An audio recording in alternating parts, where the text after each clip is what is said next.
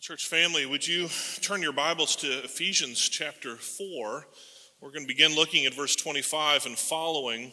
Uh, next Sunday, Pastor Bill will begin an Advent series in the Gospel of Luke. Uh, but this morning, we're looking at this passage in Ephesians 4. It's building from the previous sections. And Covenant kids, I'm going to ask you to draw something which may be really difficult to, to draw. And parents, even as you're thinking about this, or adults, um, can think about this image in your mind. Do you remember those uh, color by number images? You know, the little odd shapes that, uh, as you see a number in that shape, you take and you match it to the color you're supposed to draw it in. So all the ones are red and all the twos are blue. And, and sometimes you have no idea why you're drawing in this particular color. But after you've drawn them all in, what you see is a beautiful mosaic something that you couldn't see when it was black and white. What God's doing with His church is He's calling us to examine our lives so that we would build our identities on Christ. And as we build our identities on Christ, it's like God's painting a beautiful mural of the church, a mural that's beautiful, that testifies to His grace and His love in the world around. That's who we are as a church.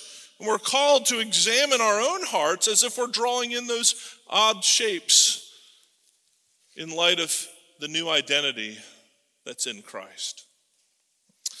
Well, think about that, and if you can draw that, let me know, kids. I'd love to see it afterwards.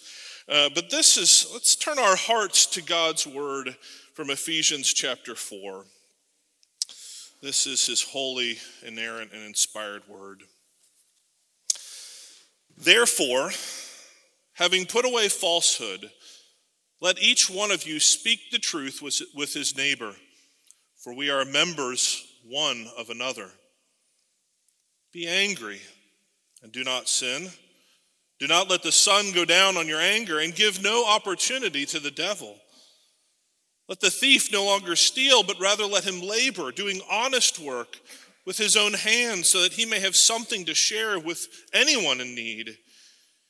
Let no corrupting talk come out of your mouths, but only such as is good for building up, as fits the occasion, that it may give grace to those who hear.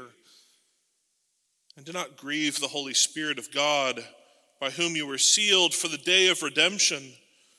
Let all bitterness and wrath and anger and clamor and slander be put away from you, along with all malice. Be kind to one another, tenderhearted, forgiving one another as God in Christ forgave you. This is the word of the Lord. Let's pray. Father, how great is your love for your people. You've called us out of darkness into an imperishable kingdom of your Son, one that will not fade, one that will not be corrupted by sin. Lord, we ask that you'd bring us to your word, that we would be shaped and transformed by it, that we would not be lacking or found apathetic, but that we would live in light of how you are interweaving our lives together for the sake of your kingdom. So lead us by your Spirit, we pray, for we ask in Jesus' name, amen. Well, do you remember a time in your life when you were blinded to yourself? We all have those moments when we're blinded to ourselves. We don't realize what we're doing. I remember as a child, I was probably about nine or 10, um, I was given my first opportunity to watch my younger siblings on my own. My mom was going next door to have coffee with the neighbor, and I was tasked with this responsibility, and I was excited about it. I was so sure I was going to do the best job and get plenty more opportunities to be in charge, probably in control. Now, my mom gave me instructions to care for my siblings, but I knew I was to keep them from going to her because I was the one in control. So, not long after that, I was given that responsibility. I, my, one of my sisters came up just crying over something, something inconsequential. I don't even remember what it was. Crying, asking for mom, demanding to speak with mom. No, no, you can't go next door. I'm protecting mom. Well, she resisted. Rebelliously, she ran out the door. I gave her my instructions louder and louder. And as she ran across the yard, I ran over to the, the, the window. And, and I'll tell you, I still remember this in my head. I just barely put my hand on that window and completely cracked a double pane window, shattering it. Now, think about what happened when my mom came home. Who's the one in trouble? Not the one who was crying and who needed her mom, but the one who thought he was in control, who shattered glass. And in the, the midst of that moment, sin had blinded me to my own pride, my own desires, my own will. I was going to be the one in control. I was going to be the one who showed my parents that I was big enough to handle this. That's what sin does in our lives. Sin blinds us to ourselves. It blinds us to the realities of who we are. It makes us want to think of ourselves as the ones who are righteous, the ones who are good. Even in my own actions, I wasn't reflecting my mother's heart. I was reflecting my own desires, my old self. And sin misleads us to believe that we are good and righteous at times on our own, apart from God. That what we want is our wills and our priorities to be the center of our lives, to be seen as self sufficient, in control. An old pastor friend of mine said it this way He said, You are not the center of the universe, I am. That's how we live our lives at times when we get caught up in our sin. It blinds us to, to make us think that everything needs to revolve around me. And I no longer seek the glory of God, I'm seeking my own glory. At times, as believers in Christ, it, it makes us think that we can live apart from God's grace and provision. It can even make us think that we are worthy of God's mercy. Another pastor put it this way when we believe that we're worthy of God's grace, uh, when we seek to live in our own self sufficiency, we've stolen from the glory of God's grace. We've said that what He supplies is not what I need because I have enough. Well, the Apostle Paul is telling the Ephesians in this passage He's telling them that we need a renewed life and to live in light of a renewed life that only comes in Christ. Uh, he describes it in the verses that precede our section in verses 22 and 24. If you have your Bibles, you can look up there and see it. Uh, Pastor Bill preached on this last Sunday. But it's it's almost language of clothing change. Uh, I've got an old self, an, an old way of thinking about my life that everything revolves around me that I must put off and put on a new set of clothing, a new identity, an identity that's created in the likeness of God in true righteousness and holiness. It's a new identity that takes our eyes off of ourselves and places them on the goodness and righteousness that comes from God. Paul's saying that in Christ, being united to Jesus, we're renewed in our likeness, in our image of who God is, uh, uh, the image God created us to be in in the garden. It's a renewed image that enables us to show Jesus to the world around us.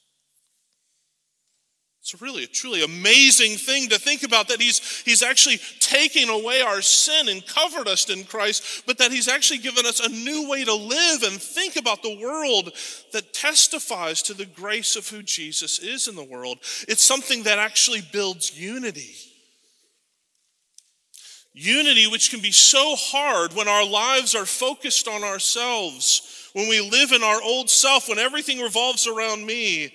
Unity occurs in the church when we step out of ourselves into Christ, when we start coloring our own shapes. Because it's so easy to think of unity as well, if those people would just change, If, if they would just become more like me, we would have unity. And Paul is actually calling us to color in our own odd shapes, to examine our own hearts, to be built upon an identity that Christ gives us. Well, how do we do that? Well, Paul shifts here from a whole section of truths. He's only given us one command so far. In Ephesians 2:11 he gives a command to remember. But here he gives us 11 commands in this short section. And he's not calling us just to do, do, do, do, do. He's calling us to be in Christ and therefore live that out in these ways. I'm going to categorize them in three ways. The first one is we, we live with renewed speech. Look with me in verse 25. This is our opening verse. Therefore, having put away falsehood, let each one of you speak the truth with his neighbor, for members of one of another. This is a pretty simple command, yet how hard it is. Just speak truth. Speak truthfully to one another. And, the falsehood that Paul describes in the verse, it's a falsehood that's not just a lie, but it's a distortion of the truth. It's the same kind of lie that Satan shared in the garden with Eve and Adam. It's a, it's a lie that takes the, the truth of what God has said that's for the good of his people and twists it and distorts it to challenge the character and the nature of God to believe He's not sufficient for us. Our renewed speech has to be truthful. We have to be honest with one another. And, and part of that honesty is an honesty about ourselves. Who are we? Well, we're needy people. We're re- redeemed saints because of the work of Christ. And, and Paul puts this little caveat on the end that's very important because we need one another. We belong to one another. We speak truth because we are dependent upon each other. And that calls us not just to speak truth clearly, but to speak truth honestly, truthfully about our own struggles and our own needs, our own shortcomings, so that we would belong and depend upon one another.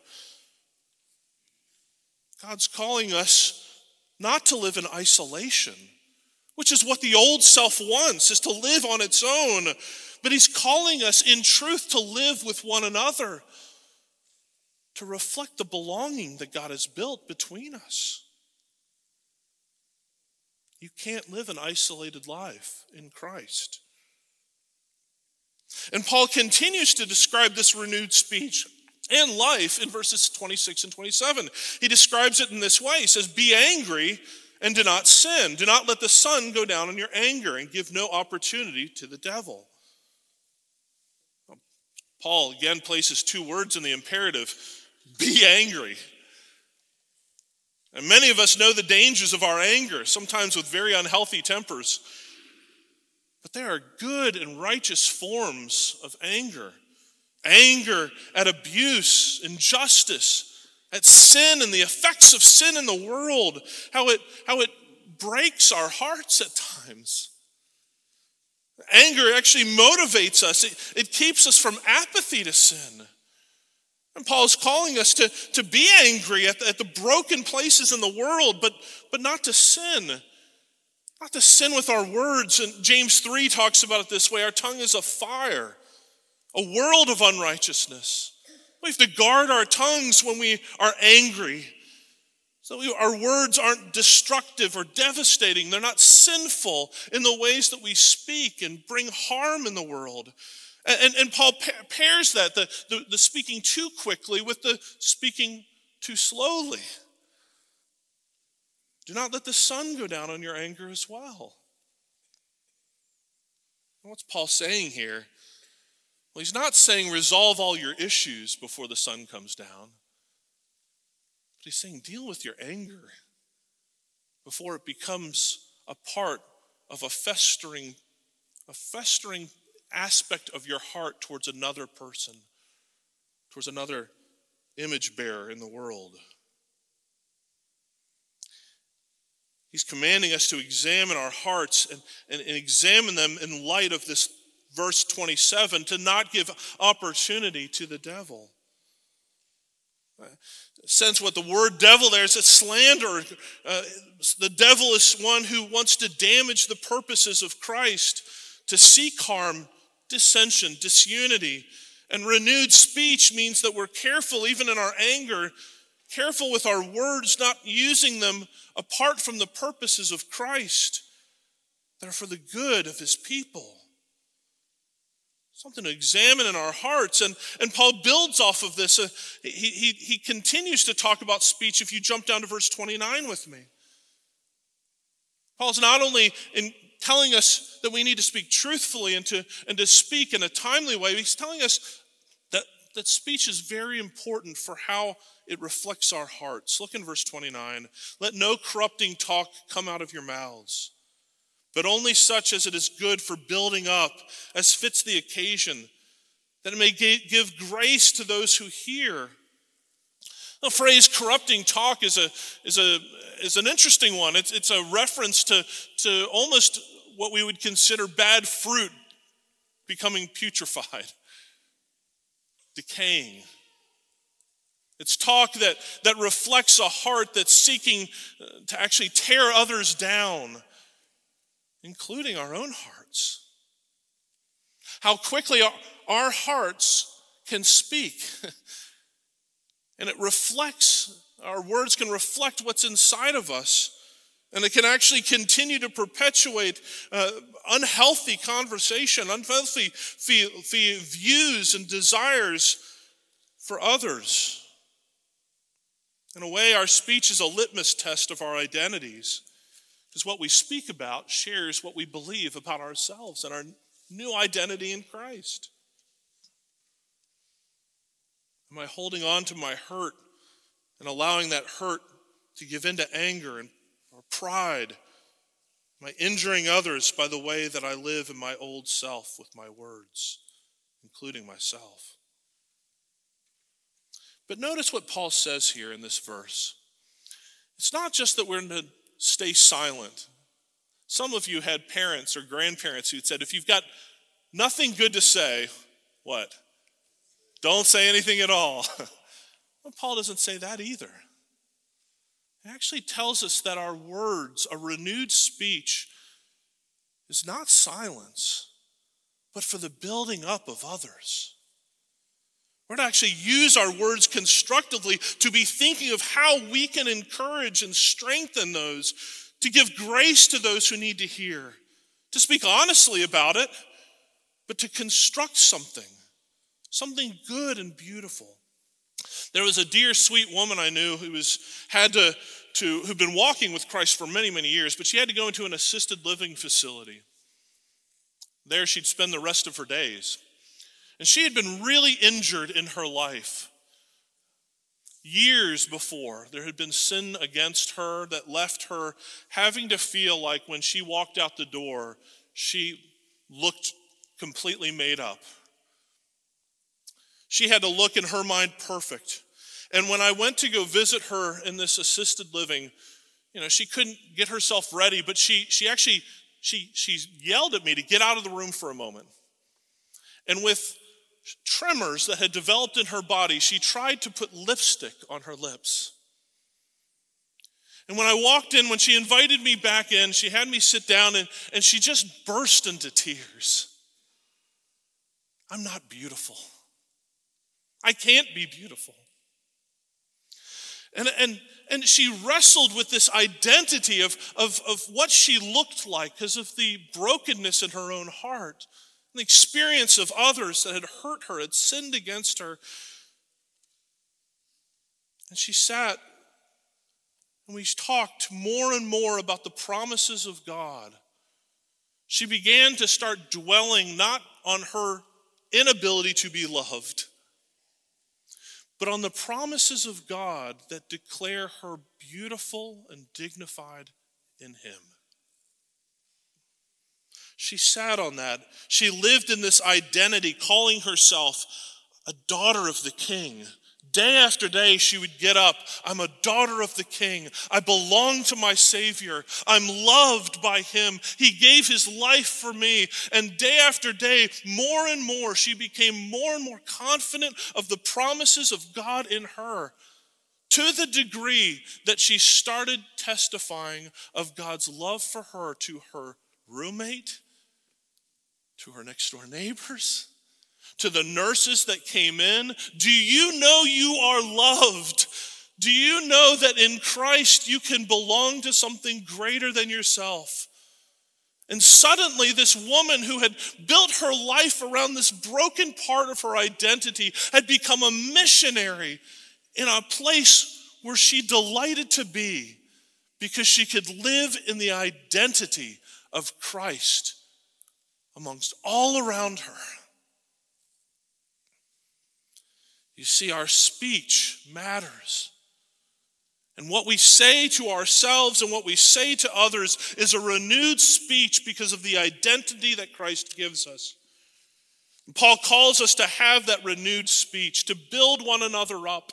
And he tells us also to examine our hearts to build a renewed integrity around him as well too. Look at verse 28.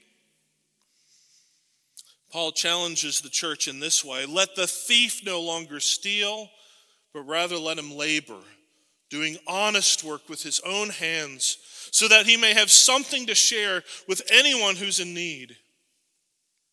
It's an interesting thought to think that Paul is writing this to the Ephesian church and he's telling them, don't be thieves. Why would he tell the church not to be thieves? Well, it could be in the ancient world that thieving, stealing was a very common occurrence. It also could be that he's pointing out that those in the church, we have an old identity that we're striving to shed off. And so we all are sinners.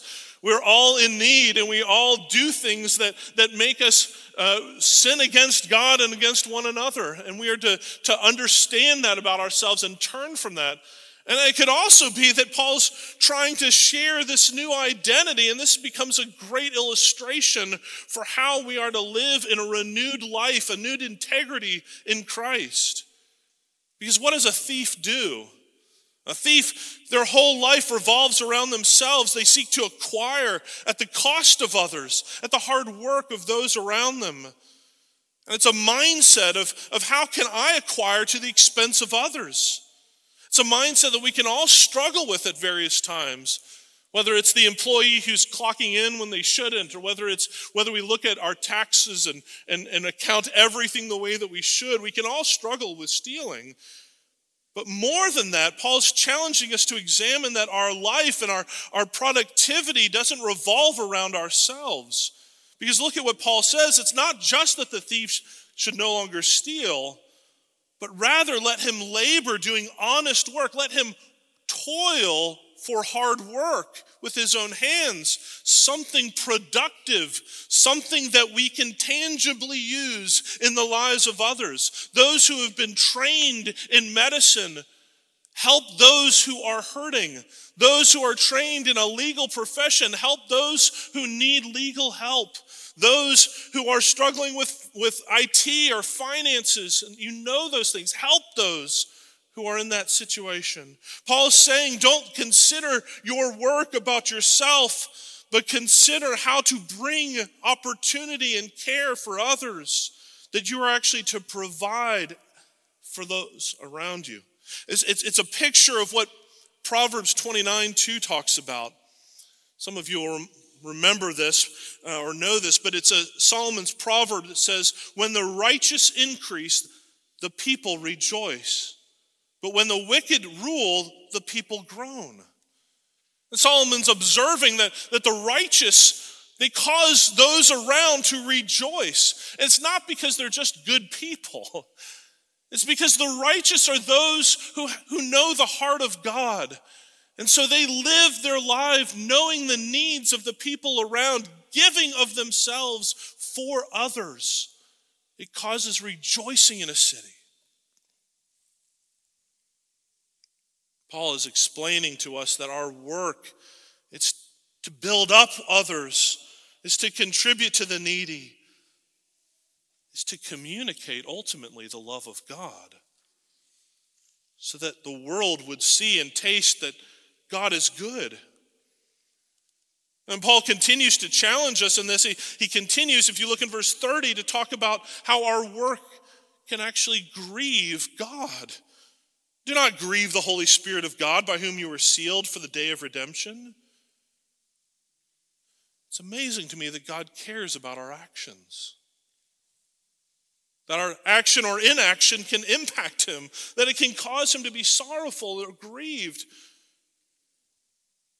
And how do we do that? How do we grieve the Holy Spirit? Well, think about who the Holy Spirit and his work is. It's to testify to the person and work of Jesus is to draw your attention away from ourselves unto Christ and His love. To grieve the Holy, Holy Spirit is to harden our hearts to the work of Christ, to isolate ourselves, to give into our old identities. And this isn't what He came to do, though. If you look, Paul says He was there to seal our lives, to secure us to the very end. His desire is to continue to point you to the renewed life in Christ. And this includes renewed desires. As Paul describes these in great details in verse 31, very specific commands let all bitterness and wrath and anger and clamor and slander be put away from you, along with all malice. When we read the contrast it's, from Paul, it's, it's looking at how the grieving of the Holy Spirit it, it, it turns our thoughts and our speech and our work away from Christ, puts us back in the center. Paul's point is God has chosen to change the world in, with the gospel through the people who he's transforming their desires into this new identity in Christ, one shape at a time. I had a mentor once tell me uh, there were a number of challenges in the ministry I was involved in. There were a number of things that I, I just saw weren't being driven by the gospel. They were being driven by, by financial success or uh, by the desire for greatness in this ministry. And a mentor told me, Jake, you can only focus on your relationship with God. You want to change the world. You want to see God transform all the hearts and lives. Focus on how you need to be transformed into the image of Christ. Don't focus on their needs. Don't look for their specks before you find the logs in your own eyes. Paul is challenging the church to seek to love one another to put away the malice, and to be kind and tender hearted. Regardless of the circumstance or the relationship that we have, he doesn't put qualifiers on this, but he calls us to it so that the grace of God might become more known as we care for one another's. You know, this is a temptation for all of us to struggle to show kindness to one another. We look for reasons why people are suffering. Pharisees did this. They, they did this in such a way that they told a blind young man that the reason why he was blind was because his parents sinned. They found reasons to point fingers. Jesus corrected this among his disciples. He called them to examine their own hearts and lives because we are all sinners that struggle to be loved and cared for. And Paul is explaining to us be kind to one another, even as you see those who are struggling, care for one another. Don't use it as an opportunity to hurt or show malice or show your greatness or your own circumstances that's greater than another's. But seek the good of those whom God has placed in your path. As we speak mercy and kindness, we're also to speak forgiveness. Paul says it here at the very conclusion of this passage. As God forgave you. How do we do all of these things? How do we forgive when we've been hurt How do we be kind when we're frustrated and angry? How do we cover one another? Paul tells us we have to look to Christ. We have to point our own hearts and lives towards the grace that comes through Jesus, that we'd be fixated more and more on His work for us. Because it's the grace of God that changes our lives. We can't fix ourselves up on our own. We can't pull ourselves up by our bootstraps. Christ came into this world to forgive sinners. The, the one who was undeserving of the wrath of God had the full wrath of God poured out. His identity became sin so that those who were sinners would become the righteousness of God. Only by looking to the one who came to pursue the lost and the dead to cover them with his righteousness and bring them alive in him, who belong to him not because they are good, but because of his mercy, only by looking to the one who's done that for us, the Lord Jesus. Can we live in a new, renewed life? A renewed life with renewed speech, integrity, and desires towards one another as we live in that new identity, as we focus on the Lord's work in our lives, God is painting a mosaic, a beautiful picture for the world to see. That's how God changes the world. That's how God brings His grace and His mercy to the very ends of the earth by His work in us, testifying that He loved the world in Christ Jesus. That the world would see that he's good and that his people would be a vehicle of blessing to the very ends of the earth. Let's pray. Father, we thank you for your word. Lord, your commands, which sound so simple, so easily we want to say, we can just do this. And yet, Lord, our old identities, our old patterns, Lord, we know we need to be renewed in your Son. Help us to put on Christ so that we would live in his identity that he's given us, that your grace may be made known throughout the world, and that we would live in love and unity for the sake of your kingdom. Give us the mind of Christ, we pray, that your will would be done as we seek to walk with you today and this week. We pray in Jesus' name.